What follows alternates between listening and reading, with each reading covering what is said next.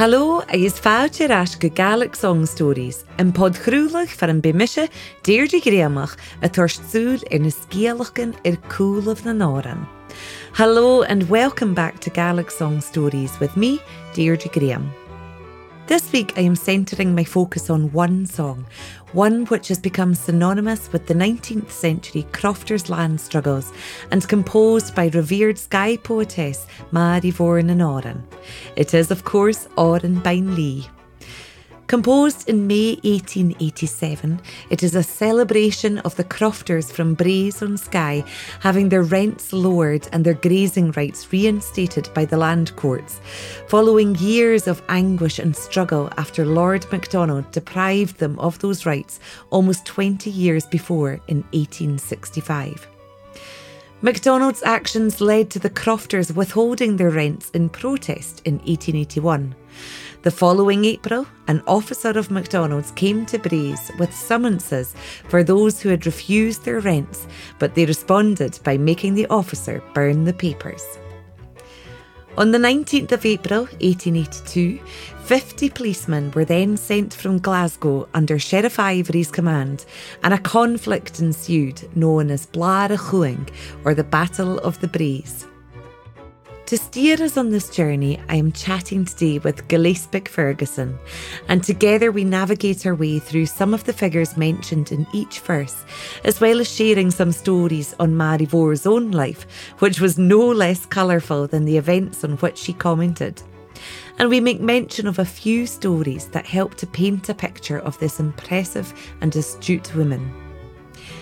Gillespie is a lecturer in Scottish Gaelic at Sabhal Mòr Ostaig he also runs a bookshop at the head of Loch Snizort, just north of Portree, and just across from the township where Mary Vore herself was born. He is a member of the Antiquarian Booksellers Association and he has a particular interest in old and rare Scottish and Gaelic books. Incredibly and coincidentally, he currently has a full collection of the Napier Commission in his bookshop. More about that later in the podcast. Gillespie, it's lovely to. She's a pro. This is so professional. I'm taken aback just by the, you know, the familiarity with the equipment. Oh no! The, just the the, uh, you know, the presence and the and the uh, oh. eloquence. Okay, I, I'm trying for a reputation of a one a one take wonder. it's going good so far. Oh no. Okay, right. Take 300. it's getting dark. Come on. I know. Gillespie, it's an absolute pleasure to be here with you today, and thank you so much for agreeing to speak with me. It's a pleasure to have you here so far. Um, so I've got to watch myself though. Um, I'm really excited for our chat today um, for a couple of reasons. One, you're you come highly recommended as a, a font of knowledge in this area. Mm. No pressure, and uh, but also a, a, small anecdote for you. I was driving up the road this morning from Breakish, and the weather was giving uh, its true true meaning today. It was mm. a dismal drive up the road. And just as I came into Sconser and looking across to Braes, there was a wee Bofrosh, uh, uh, oh. rainbow shining over Braes. And I thought that that was a good sign for us. Yes. And so, then. But Lee. Well. What, yeah, that's what, that's what you're seeing. When you drive around there. That's the one. To the north. The big mountain on your right as you drive along there is. That is Lee. Yeah. Oh, somebody's looking out for me today. That's a good sign. I hope so. they're, hope. they're not technically savvy, but they're looking out for it. Yes. And then also another thing, so lovely to come and speak with you today where we are in Skeabost, because of course this is the very place that Mary Vorn Oran was born. Yes. Um, it's about just over a mile walk from here uh, across the main road and um, up the hill. You'll uh, you'll see there's a there's actually a little plaque showing where um, Mary Vore's croft was, where they were born, and it's uh, it's named after her father. It's called Toper and Vagne, which is mm-hmm. Fair John's well, and Ian Ban or um, Ian uh, MacDonald was uh, Marivor's father, and uh, so it's it's quite um, poignant there to see. It's a it's there. There are no houses up there now, but you can see you can see the uh, the rundrigs, the um, the mounds where Yeah. people planted potatoes and things, and uh, Lovely. um, you can't really see any footings of the house, but that's it near to that well that she she was born. Do you know Uh, when and the sorry? Do you know when the plaque was put there? I it, it's been it's it's it's quite a while ago there was one put there and it's been replaced fairly recently in the last probably 10 15 years. So uh um I've never seen it. Maybe I'll go on my. on it's my worth a wander up. Yes, if Yeah. you go up to the old cemetery and it's um there's a there's an old kind of track that you could take a Land Rover up, but you, most Mm-hmm. most people walk up there and it's about 2 or 300 yards from the car park. Lovely. You'll see it on the right just uh, um by just by the road. Great. Yeah. And sometimes Maribor na Noran was known as Mari Ninan Vain na Yes, Mari Ninan Vain. So yes, her uh, as as most people in the in the Highlands up till recently are named after their after their father usually. So um, she would have been named after after her dad, and she would have been known that way um, to to the to the locals in Skye. Yeah. Yeah, and so that's that's uh, apparently uh, um, two hundred years ago. Yes. 1821 she was born. And there are a few people who maybe dispute that, but that's uh, um, Widely recognised. that's the way. Yes, that's right. Widely recognised as her. So very appropriate. 200 years ago, very close to here. And lovely that we're still speaking about her and singing her songs and celebrating her because she was some woman. She was quite the woman in uh, physically, even if you Yeah. if you see photos of her, she was, you know, if you got a right hook from Mary Vore, you'd know about it. She was really well put together, and um, I've got a good story about, um, and it's it maybe just um, shows how relatively close these things are in history. It's not really ancient history. It's uh, we're on the verges of living memory here because when I was born, um, I was born in Lewis, and we came over to Skye when I was five. Right. And I remember very clearly one of the first, my father was the parish minister in Portree, and one of the first services my father took, and it was a very, it was a huge service um, in June 1980, was the funeral of Colonel Jock MacDonald. Really? Yeah, famous, uh, a famous landowner, um, Up possibly one of the last of the Gaelic-speaking aristocracy in Skye. Up at Viewfield House. Up at Viewfield House in Portree. Yeah. Uh, famous piper as well, great judge of piping competitions. Yeah, and there's still the, the Colonel Yes. Jock Memorial yes, competition yes, every there's year. competition yeah. every year in his name. Um, his grandson still owns Viewfield House, and it's run as a, a hotel there. Um, but the interesting thing when when um, when he was a young boy, there's a very uh, the story is still in the family that uh, he was prob possibly the age I was, about five or six. He got into trouble in Viewfield and he ran away, and he ran away to Skeabost. And the story goes that when he um, he knew Marivore, and when he got to her place, he went to Marivore's house, and when they came looking for him, he hid under her skirt, so that they wouldn't find him. And I, I, I don't know whether Marivore was playing along with this or not, but that was the story. That's incredible. And uh, if you see a photo of Marivore, there's still, uh, there's room for plenty of people under the skirt. the dresses are huge. There's a great photo in her uh, collected poems of her uh, at a traditional kind of um, a, uh, what's called a jilif, which was used for um, uh, winding up wool.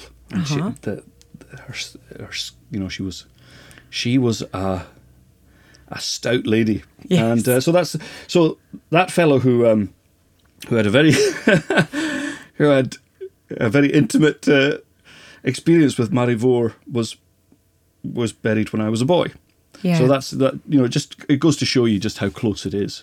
Because I think we can be guilty of just putting all of these songs and all this history, like you say, into ancient history. Hmm. That's right. And it's not. And I think part of that, because it was so recent, makes me feel quite connected to her poetry and to her songs. The language is simpler than uh, the language of the poetry a hundred years ago, the imagery. It's it's quite uh, accessible, certainly in the vernacular language. Yes, yes. There there is a there's a connection. I think that people Gaelic speakers feel with that kind of poetry that's very close. And it, of course, it's a lot of a lot of our poetry and, and a lot of the stuff that's sung nowadays is is what's um, poetry in praise of her island. Mm-hmm. And as we know, I mean, Skye is as popular as it ever was. Mm. And uh, about probably about the time that um, Mary Vore was composing songs, that's when the um, the waves of waves of visitors started to come um, and visit the island yeah. in, in, huge numbers. That would have been the time that it started. That uh, the the Highlands became popularised in the in the lowlands as a place to visit and spend time and to you know to get away from the uh, the big urban centres down south. Would that kind of tie in with the time of, you know, these uh, posters that you see of the LNER, the railway posters visit the Isle of Skye? Would that be along that time at all? I think that would be a, bit, well, a little bit later. Right. Yeah, these the I think they were maybe in the early 20th century. Oh, but okay. uh, yeah, I mean, the, the that. Yeah, that was, that, but that was a development of, of what mm-hmm. began in the Victorian era at the time when Mary Vore was was active. But you, what you said there was uh, another inter- another thing that I um, just in terms of how close it is to just your Skye folk in general. Mm-hmm. I remember when I was a ta- I was a taxi driver for a while mm-hmm. after I left university, and it was an awesome time. I remember I was a taxi driver for three or four years, and just it happened to be at the time. And they're all all these guys are gone now, but there was five other taxi drivers that I drove who were all Gaelic speakers from Skye, and the the, the laugh that we would have, yeah, just uh, you know, teasing each other and, and telling stories in Gaelic when, when we were waiting in Portree Square. It was great. But I remember one old fellow. He he he he was from um, a little town nearby here. Quite a quite a rough and ready fellow, uh, quite gruff. And I mm-hmm. remember one night we were sitting doing nothing. He asked me. He said in Gaelic, "Do you know what the what the best Gaelic that's ever written is?" And I wasn't I wasn't sure what he was getting at. Mm-hmm. I thought I don't know. I, um, he was a member in the church, so I thought he was going to talk, start talking about the Bible or something. Yeah, yeah. I said the Bible. Oh, we'll leave the Bible to one side. What, uh, what else? And I said, I really, I really couldn't say. And I remember really clearly, he started, he started, he just burst into this, um, and it really surprised me. He just started um, a Van thorig vín voice in bjarnan brietje in clúr an rí alles lussenóir skach bila gaif noch vervrön heiche Toshna Machainen Rvamiog. Shinegut. He said wow. that, and he just he just ruled off a section of Mary Vore's uh, poem Nurvamiog when I was young about the flowers of the field and uh, how beautiful, beautiful, they were.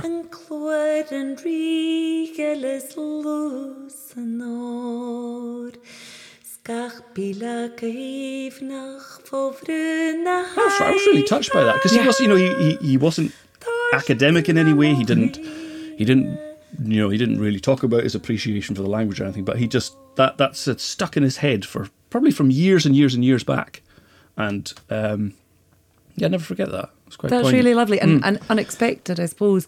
But uh, perhaps that ties in with the um, the way that she's regarded as a, a poet of the people. Yes, and I think she really connected with people on a very personal level, and she was quite a well, she, she was a very um, what would be the word personable.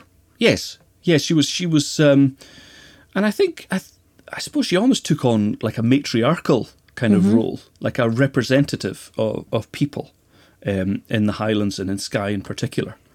But because she was because she had um, moved about in circles in Inverness and Glasgow, because mm-hmm. she'd been she'd been uh, working, you know, she had she had close ties with the kind of people who had migrated to the lowlands, the Gaelic speakers, I mean, of which Glasgow was full at full, that time. Yeah.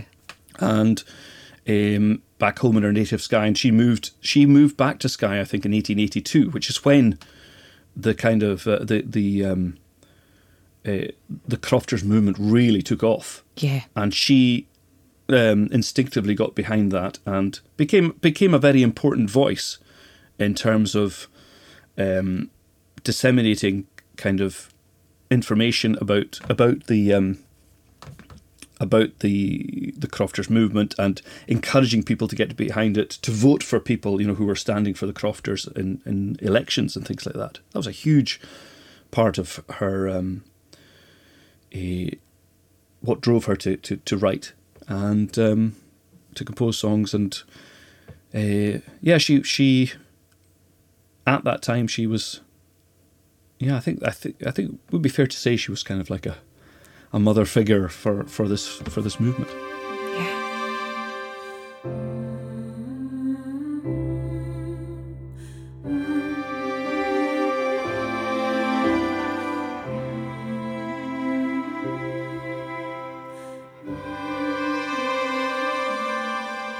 So that brings us neatly on to our song today, Oran Bain Lee, yeah. which is a, beautiful song and it, it documents what, well, it, it kind of talks us through many of the people that were instrumental in the crofting um, land struggles.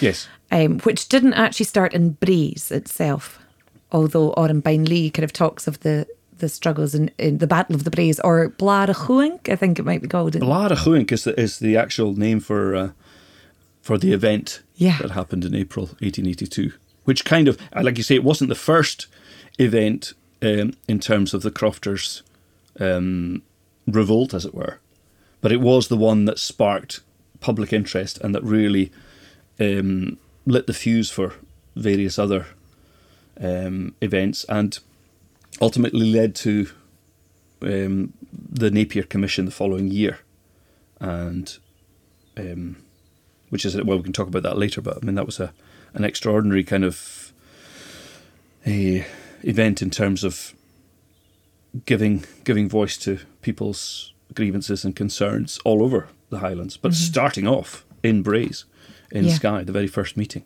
was in um, in May, I think, in 1883, in in in the in the church, I think, in in Braes. Wow. Um, so, yeah.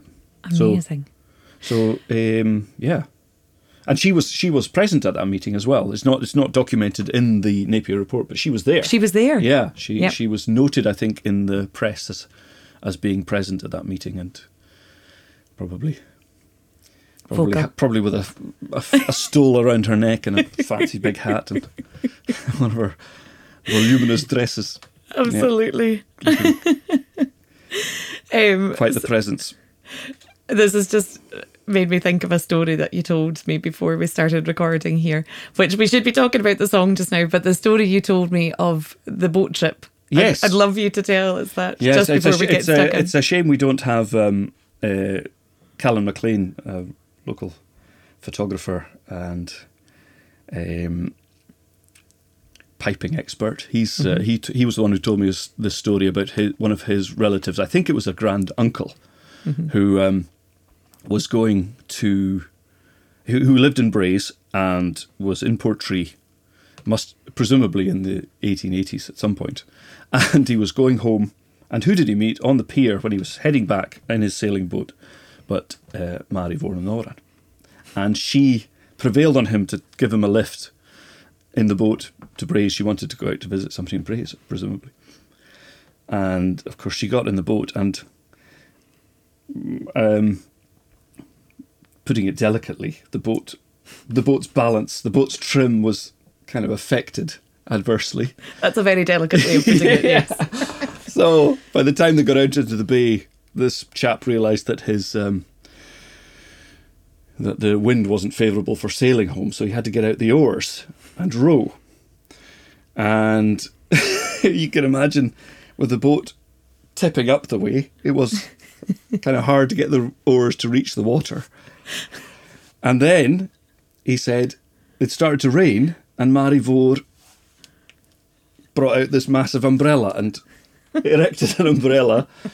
And apparently, this umbrella started blowing the boat in the wrong direction and he had to row even harder. So the poor guy was absolutely done in by the time he yeah. got to Braes. and every time after, according to the story, he, he, whenever her name was mentioned, he would say in Gaelic, "Ah, heinous umbrella." Herself and her umbrella. Rather disparaging. Yes. Never forgave her for, uh, for giving him the worst uh, boat trip of his life. There's one of her songs though, a Chlachig's Maddie, or and it talks about a boat trip that she goes on. And uh, the clach, I'm not sure who that was referring to, and it says, Mahi kusas steigen vat, bis in julun kunner spahi. Sve mi mis becken dal mum feier fad mi umbachi. Steigen vat, bis in julun kunner spahi. I think if that's the same one, was that over at Strome Ferry? Yes, it was. Yes, yes, she had to. Yeah. They had to uh, politely ask her to wait for the next. For the next one. Vidu acha through the mach, you'll, you'll take the, the place of three people out. But uh, she says, Chaimi stein se le soerstaks hí na chlachad man a rúr ní rééistal cúm sin van a grúnd van chailín a bhúrichke. everybody, everybody crossed themselves. yeah, exactly. so that was her technique. She, you know, she she did it on more than one occasion then.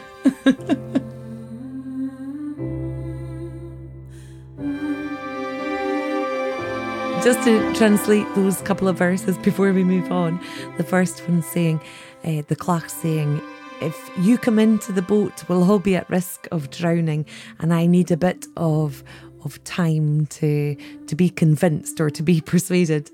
And uh, then uh, the next verse says she she replies saying, "I went into it into the boat with a skip in my step, and the clach um, began to pray, Fate, keep us from the ground, uh, since she's lost all of her senses."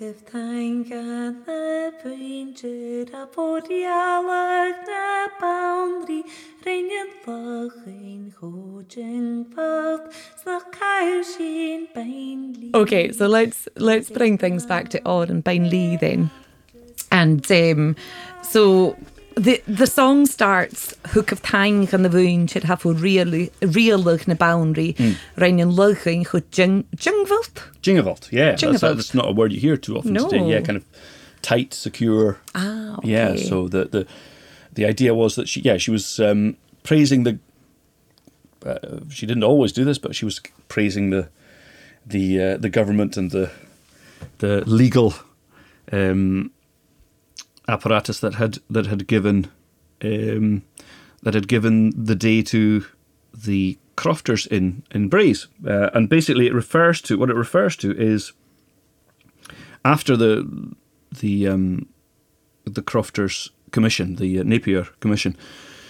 Um, several years after that, we had the crofting crofters holding act in 1886, which gave, which was the kind of the really important um, legal instrument that gave security of tenure to to right. the crofters, and from that we the, the we had the the Scottish Land Court that that passed judgment on various disputes, and in 1887, it was in spring of that year, uh, the Land Court decided in favour of um, the crofters of um, Lee in terms of their dispute that had been going for ages. I think it was 1865 mm-hmm. they lost their rights to to graze there. So it's over twenty yeah. years they had to wait to get justice there. Yeah, and they were given um, the right to to graze on that, uh, to put their cattle out onto that hill um, and to use it for grazing.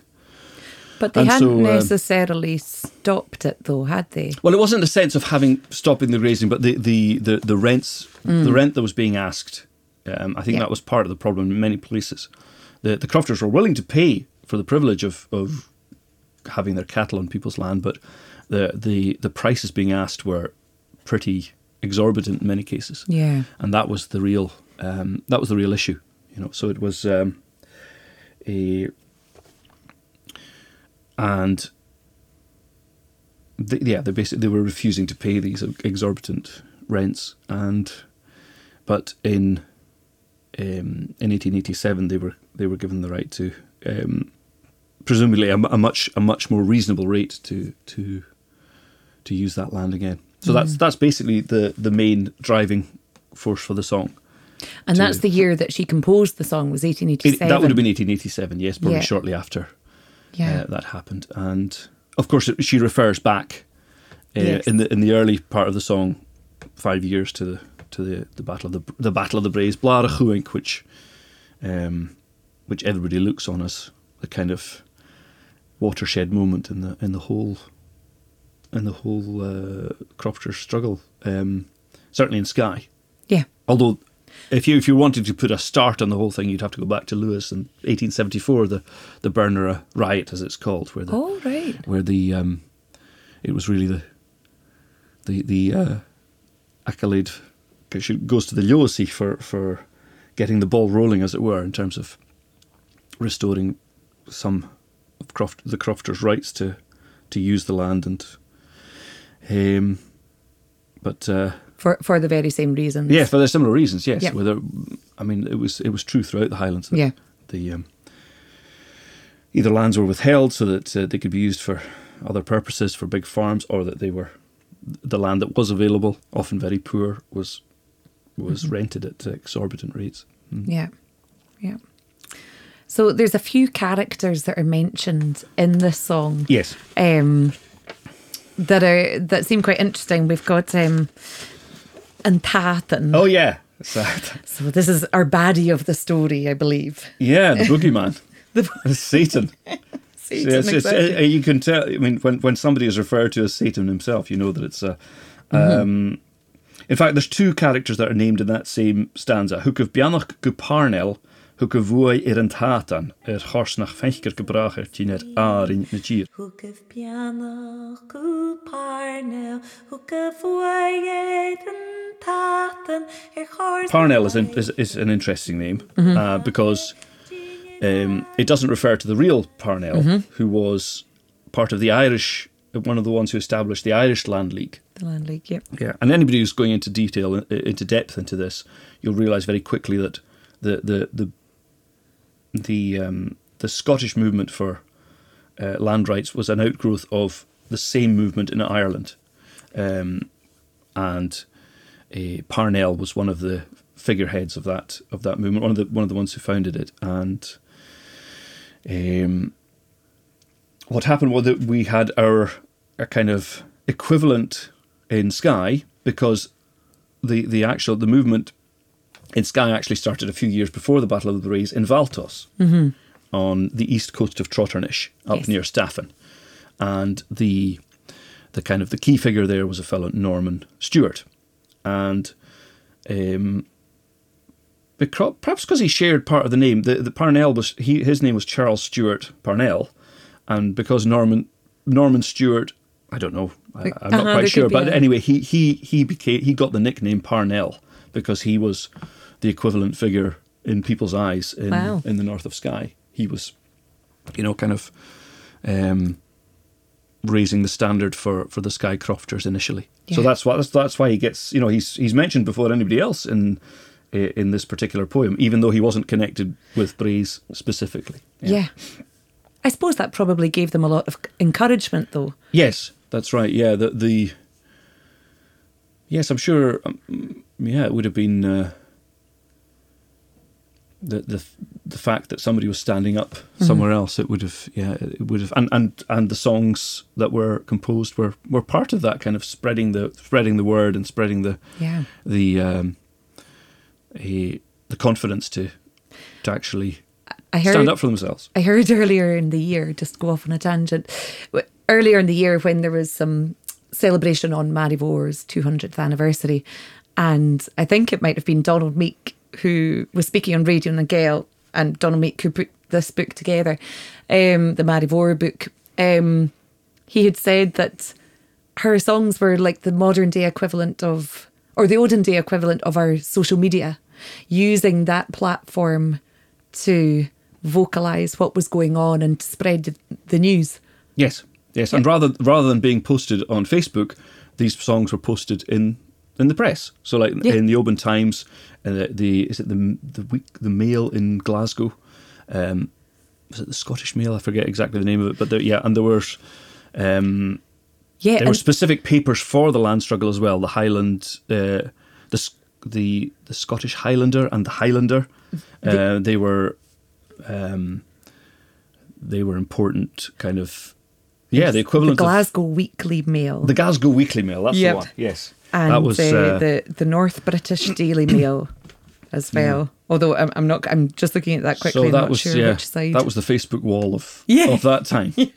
And um, yeah, it's it's, it's it, we're really lucky in a way that these that these uh, songs were um, that they were reproduced there because a lot Hmm. of them we wouldn't have at all if they weren't there. And often the only sources for the original songs is maybe the Oban Times. And so they were printed in the paper. The they were printed in the paper quite a lot, and it was, uh, um, yeah, the press really, really lapped that stuff up. They really wanted, um, because it was kind of, it was, it really encapsulated people's feelings in, you know, just a few short stanzas or Yeah. um, how how how people felt, and it was, yeah, it happened. It happened an awful lot. And as I say, as uh, Donald Meek in his in his book um, Tuath is Tighearna, um, tenants and landlords, he he um, gives a really interesting introduction about how Oh wow. about how all these these newspapers, these sources are are really a wealth of um, eh, information for for that period. Yeah, uh, mainly through the songs, the Gaelic songs that were are preserved. And it's That's really amazing. Yeah. Well, um, there's actually um, a, a quote in the beginning of Don Meek's book as well that talks. I- I suppose as well as the songs being printed, you open yourself up to reviews then, and there's Màiri Mhòr was met with with um, applause and Yes. and She would- criticism. She would have had yes detractors as well, and uh, the press that was a unfavourable to the Gaels, they would publish these songs too and say, "Look at how these awful savages are are uh, you know behaving, Yeah. um, you know, with no regard to uh, law and the ownership of land. You know, Mm. this land belongs to these people, and these upstarts are are trying to impose their uh, their impose their uh, their own version of the law on, on, on the situation. So so changed so, then. so uh, it wasn't just the uh, papers that were sympathetic to the Gaels that, that printed yeah, them. right. Yeah, okay. it's very interesting. Yeah, absolutely. Right, we've we've deviated away yeah, from yeah. Well, so, from so, but, yeah, the, the, the, the, so the the the Southant was Sheriff William Ivory, Mm. who was, um, I suppose, uh, like a. He became a bit of a boogeyman in the Isle of Skye, Mm-hmm. and as um, he had a huge reputation, perhaps uh, not not always deserved, of being very high-handed and dismissive and um, unnecessarily vicious towards uh, the crofters. And of course, the main reason for that is that it was under his jurisdiction that the Battle of the Braes kind of was uh, happened yeah. because he it was him that ordered after the fracas initially with the crofters in Braes who had committed what was called an act of deforcement where they where they had stopped um, an officer um, by the name of Martin from from uh, issuing summonses summonia in Gaelic they were summonses to the the ringleaders of of the unrest in Braes they'd got him to burn them. And so that that that was the legal term was deforcement where he was stopped he was prevented from carrying out his duties and the legal papers were destroyed.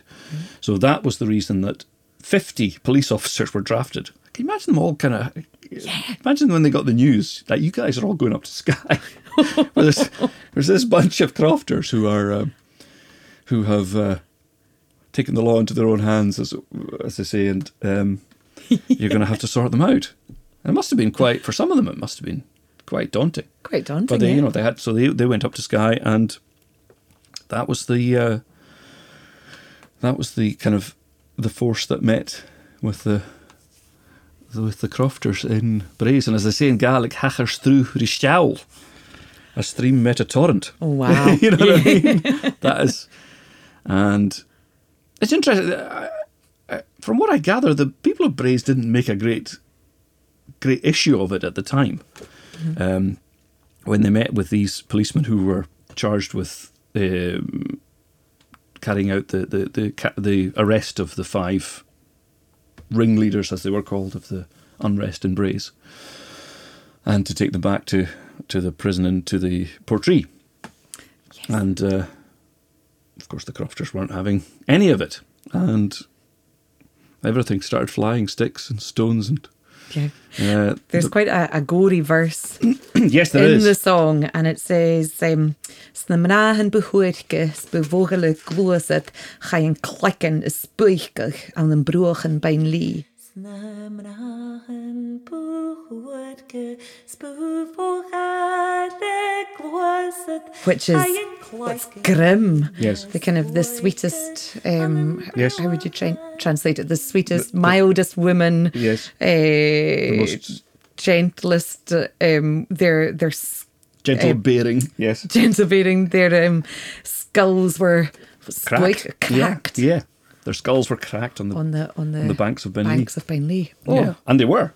Uh, and there were there were press there who recorded it, and there are some. I can give you some sources to, if you want to read the oh yeah. very very uh, ostentatious kind of descriptions of what went on, and uh, there was lots of. I think one of the policemen got his nose smashed in with a with a rock, and Oh. um, there was a few of the ladies were pretty, laid pretty low with um, with uh, having been smashed in the head and arms with batons by the policeman, and So really, I mean, it, yeah, there there was, was- one. There's one of the uh, one of the lady. I forget her name, but she was she was um,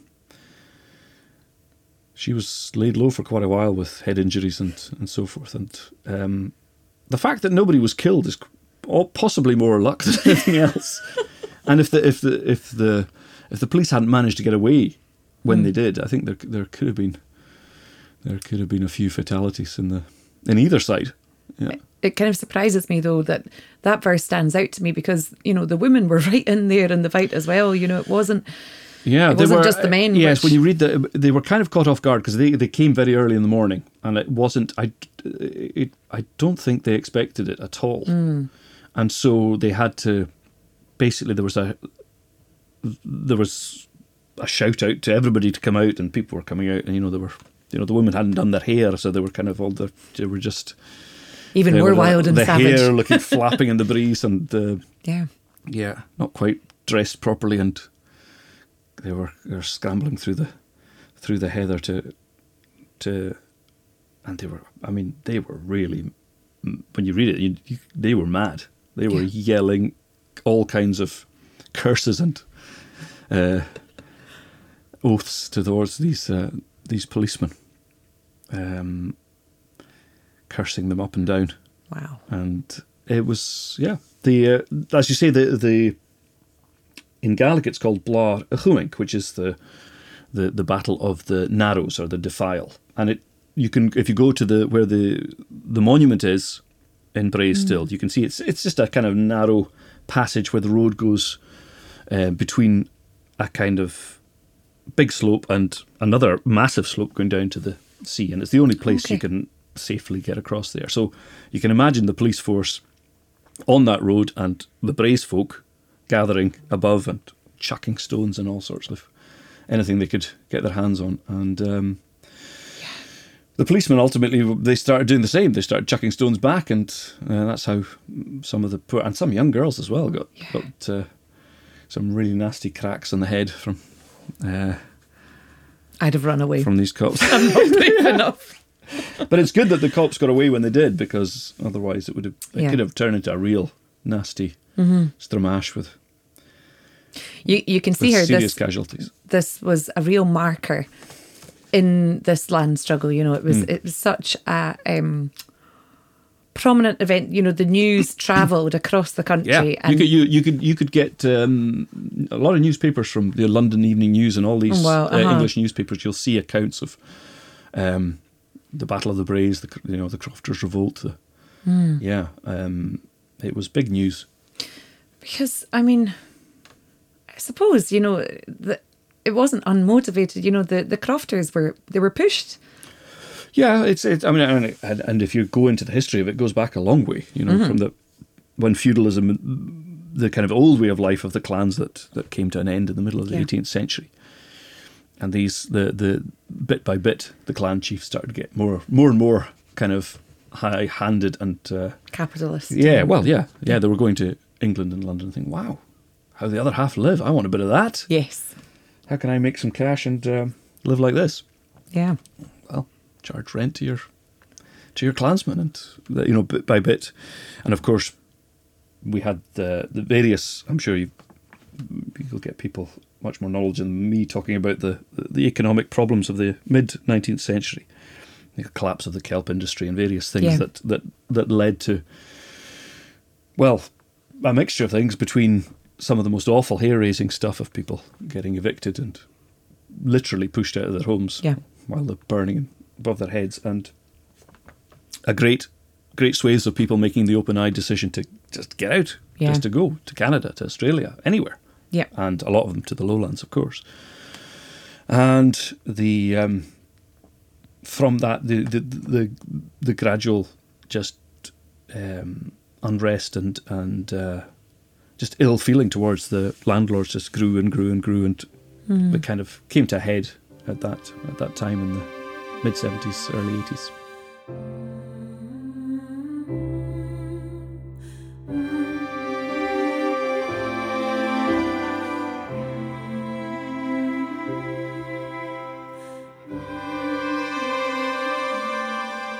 So, as a result of that, we had the the Napier Commission. Yes, yeah, that was uh, And Gladstone's government. Um, they decided to figure out what what this was all about and to get first-hand accounts of what exactly was going on. And so they, um, I mean, it's extraordinary. I've got I've got it here to show you. There's a, here's the the um, four four volumes of evidence that were gathered. Four big Wow. chunky They're volumes. enormous. Yes, from all over the Highlands, Orkney and Shetland, um, the Inner Hebrides, Outer Hebrides. Not everybody was really in favour of it. They weren't. They, they thought it was you know going to be a bit of a whitewash in favour of the landlords, but it wasn't. Hmm. And the first, I mean, if you if you want if you care to have a look at the first, I would love to. but yeah, I mean, why don't you have a if you have a look at the um, Do I need white gloves? That's really No, no, a all- lovely old dusty boot. So, um, if you want to have a look at the uh, Napier Commission, Amazing. I happen to have an original set of the parliamentary papers that were produced That's in incredible. 1884. Yeah, it's uh, it's very hard to get a hold of. I've only had it in my shop once before. Um, This is your second set of them. this is the second set I've handled in twenty years. There is there was a there's a lovely facsimile uh, that was made by the Irish one of the Irish universities, but uh, getting a hold of the original um, but they're, they're volumes is quite difficult. beautiful looking books, five volumes. Yes, so you got the you got the Leather-bound and- yes, so four big volumes of all the evidence that was gathered uh, by the um, by the, uh, the Napier Commission and the volume, the report volume at the end, uh, summarising their findings and their recommendations for improving the lot of the crofters. Amazing. And of course, this is what uh, it was done in. It was done in 1883, printed in 1884, and the within another within two years, 1886, we had the the uh, Crofters Holding Act. Um, But that's a really impressive um, time frame. It is extraordinary. The amount of work. I mean, it's just, and we're back in the. This is before the days of, of of uh, desktop publishing, and just, you know, all of that being being uh, written down, Yep. uh, taken and and typeset and printed and published, and it's just unbelievable with the maps and everything showing where they were, and Wow. it's just a breathtaking amount of work, and yeah, just a just an unbelievable resource for people. You know, anybody in the islands should get a chance. You can you can you can get. Uh, um, I can send you links to um, digital copies that you can anybody can download online Oh, and have a look fantastic, through. yeah. And you can go, you know, wherever you live or wherever you're interested in, you can go and see what the crofters there um, and the landlords themselves what they said at that time. Wow. Yeah. So we've got here. This is the first volume of evidence. First meeting, uh, Braes Skye, Tuesday, May eighth, eighteen eighty-three. Gives you the list of the, the commissioners themselves, Lord Napier, and of course Sheriff Nicolson, who was very, he was from Skye, and um, the first guy is Angus Stewart, uh, a crofter, and he was involved in the Battle of the Braes. and it's really interesting. Just that I'll, I'm going to read the first little bit. Oh, yeah. So the chairman says, Would you have the goodness to state what is your occupation? A crofter. Have you been engaged in fishing? Yes. Were you born here at the Braes? Born at the Braes. Have you lived here all your life? Not all my life. I've been away, but not very far off. From time to time. From time to time. But you are thoroughly acquainted with the feelings and interests of the people here? Yes. Have you been freely elected by the people to be their delegate? Yes. Now, will you have the goodness to state to me what your hardships, what sorry, what are the hardships or grievances of which the people complain who have elected you? Yes, but it is in Gaelic that I prefer to speak. Now, this was interesting because he, from then on, um, all of the examinations of the witnesses, probably ev- almost everybody in Skye, certainly all the crofters, um, was conducted through um, their sheriff clerk, Dougal McLaughlin, as a, as a kind of interpreter. So think of that as, as an addition to the work. Not only was all this transcribed, but it was it was translated Translated. word for word as it happened by um, by Dougal McLaughlin. Um, so he goes on then to talk, and what is really interesting is that the first thing he says before he says anything is, "I want assurances that the landlords aren't going to evict me because of what I say here today." Yeah. So that is that is how. Um, you know how how, how uh, kind of sugary they felt their Yeah. their position was. That even speaking out and expressing what they felt, they could actually get them turfed out. So they managed, uh, because the factor uh, was there, they managed to get assurances, and and that's and he started Wow. basically that was it. That was how it started, and as you see, all of that evidence was collected in a very short time, and um, yeah, it's it's it's just an amazing act of evidence gathering and publishing. But it's such an amazing record. act of kind of bravery after after the fighting. Yes. You know, that that speaking out, like you say, it was fragile, you know, to Yes. to speak out and but it was a turning point. Yes, And that turning point always has to come. Yes, where, where, you know where a government was willing to give give an ear to to these people who you know obviously quite uh, marginalised in geographical and social terms uh, Right. at that time. What- Kind of not really, you know. Um, people didn't really give it a second thought to these people, but this was, Yeah. you know, th- this was a chance for them to to speak out about. Uh, one of the, the people on the commission was uh, Charles Fra- Fraser Mackintosh. Yes. Charles Fraser Mackintosh, Yes. who went on to become the Crofting MP or That's something right. like yeah, that. there was uh, there was quite a few guys who um, campaigned as as uh, you know upholding the crofters' um, struggle as it was. And yeah, and he was he was one, one of them, and um, praised directly by Màiri Mhòr Yes. in her uh, in her songs. He, in So- fact, was on that boat trip to Yes, Strome as well. right. He was in the boat. Yes, So I think they had a great relationship. That yes, yeah. The um, there were various various people in that strata that that Màiri Mhòr was was very very very supportive and vocal in um, in praising and encouraging people to vote for as well. And that's part of the that was part of her. There's a there's a great tradition in, in Gaelic poetry of what was called brosnachadh, encouragement. You know, and one of the earliest Gaelic poems we have is you know the Battle of Harlaw at the beginning of the 15th century. And there's massive encouragement to battle Yeah. uh, f- for the for the Gaels, and um, in that in that vein, Ma- Màiri Mhòr was was you know inciting a brosnach um, people to uh, to vote for folk who she felt had their best interests at heart.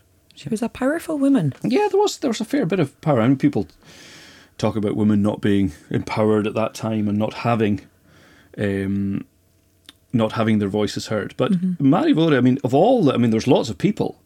Um, if you go through Donald Meek's excellent book on on on the the kind of the, the clearances and the crofters' struggle Tuath is Tighearna. Um, lots of really interesting voices. Some of them just oh, anonymous, but you know, maybe a, a, song that appeared under a pen name in the Oban Times.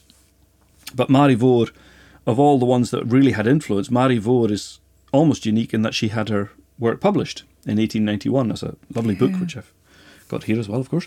And um, I think the only the only other equivalent that I can think of is, is Andrew Livingston, Machgun Leva in Islay, who Right. was also published at that time um, and and was a, a stalwart of the of the uh, croft crofter struggle as well. So Wonderful. you know, so of all the, you know, in terms of the people who who really had that the, the privilege of being uh, published, Mm-hmm. and, you know, Ma- Ma- really stands out in that regard. Incredible. Yeah, So going forward from the Napier Commission, we had the, the two years later was the Crofters Act. the, yes, the Crofters Holding Act, which was the kind of mm. key act. Again, people were, you know, not everybody was that enamored with it. They didn't. Some people thought it didn't go far enough. Mm-hmm. That it didn't. Um, there were a lot of old, you know, that it, it didn't give them a chance to get. You know, there's certain people who had lost lands generations back, mm-hmm. and they, you know they felt, well, we should get that back. It didn't reinstate them. But it's certainly in terms of giving them security uh, on the land that they had and um, uh, giving them the chance to, to work that land at a reasonable rent. I mean, Yeah. that was a that was a huge huge turning point, Mm-hmm. huge victory, and um, like I say, the, the the land court that was established um, f- from there, obviously, uh, it was this this is an early victory in that regard that Marius is celebrating Yeah. when the uh, he, when the Braes Crofters when it was judged in favour of the Braes Crofters that um, in terms of Ben Lee. Wonderful. Well, Gillespie Moran Boran Thang, thank you so, so much for this lovely conversation this afternoon. And I really appreciate your time and your your um, generosity in sharing your knowledge, uh, not just your thoughts and your words, but also just to see these books and photographs and um, it's incredible to you know I, I know the song and I know through the songs I know a bit of the history but then to see these other pieces as well just really kind of um, deepens that sense of awe for it and, and value of it so thank you so so much it's been a real delight to speak to you It's been a pleasure. Thank you. Thank you. My sincere thanks again to Gillespie Ferguson for being so giving in his time and knowledge, not only through his words, but also in all of the books and documents he has kindly shared with me. I hope that you enjoyed our conversation. If so, please remember to like, share, review, and subscribe to this podcast. The music you hear is taken from my album Urintha, which is available through my website www.deirdregraham.com, as well as on the usual streaming platforms. Before I go, I'd like to extend my ever grateful thanks to Creative Scotland for supporting this project. I look forward to sharing more Gaelic song stories with you, and I hope that you'll join me the next time. Chun an uair sin, beannach gléamh.